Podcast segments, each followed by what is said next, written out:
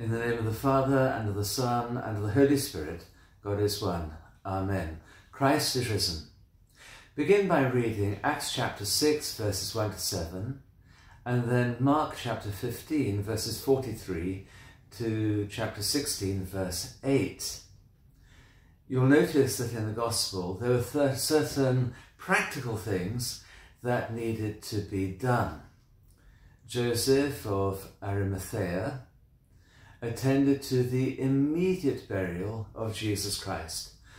He had to buy a shroud, he had to go and see Pontius Pilate, he had to take down the body of Christ, arrange for it to be taken to the tomb, and he had it sealed within that tomb with a large rock. The women disciples, Mary and Mary and Salome, who had served Jesus Christ and had gone around with him, not only observed that entombment by Joseph, but also formed a committee and bought spices and perfumes to complete the rites of burial. In their eagerness to serve the Lord, they had forgotten some practicalities, principally who was going to remove the stone which was too heavy for them to move. In Acts of the Apostles, chapter 6, verses 1 to 7, we also hear of needful service directly to the Lord.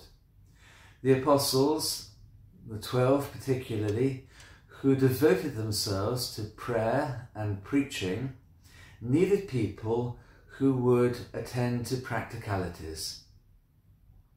The daily distribution of food to widows, as an example they chose seven men to do this. It's worth stopping for a moment and just considering who all these people were. Joseph of Arimathea. He's rich, he's powerful, he's respected, he's faithful, he's courageous. And it might be worthwhile pointing out that he's male. He has everything to lose by this act of love for Christ. In so many ways, he's the last person you would expect to do this. And he does it in a very public way. He has to go to Pontius Pilate and beg for the body. This is not a secret burial. It's one done in the full public gaze. It's a little bit like maybe in our culture now, somebody from the House of Lords or a member of the cabinet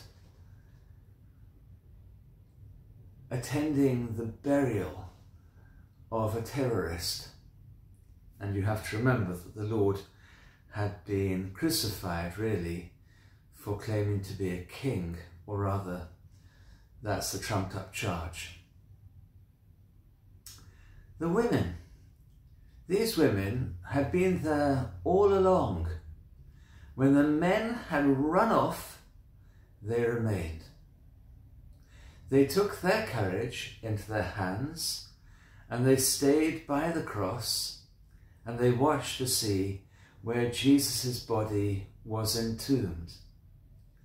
And then, whilst the men were all still hiding, they went off and they bought spices and they returned to the tomb.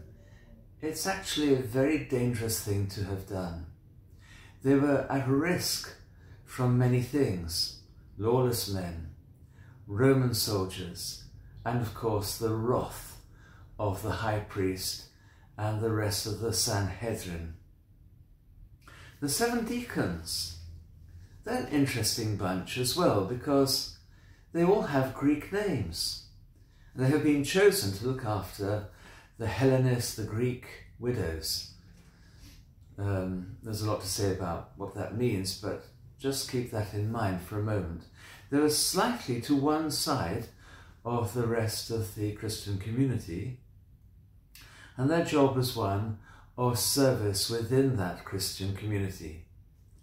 Their courage, their dedication, is shown in Acts by Stephen's martyrdom and by the Deacon Philip's conversion of the Ethiopian high official. Now, these apparently menial and unglamorous acts of service turn out to be really vital. Joseph of Arimathea is known throughout Christendom for providing for the entombment of Christ and for sealing him there in the tomb. The women disciples, their observation of what happened was absolutely vital in saying, yes, Christ was put into this particular tomb by this particular man. And of course, these myrrh bearers are and were the very first witnesses of the resurrection of Christ. The deacons, they saw the power of God working within the world from their humble position. And the deacon Stephen, we are told, saw heaven opened and Jesus standing at the right hand of God. So if you find yourself down on your knees scrubbing the floor in church, or doing other difficult, unglamorous, is that a word? Unglamorous, hidden, dangerous, thankless, repetitive, dull, inconvenient, controversial, messy jobs. Don't forget that your sisters and brothers before you are remembered forever. They witnessed the resurrection. They saw heaven opened, and their spirits were received by Christ Himself. Your prayers, God bless you. Christ is risen. Amen.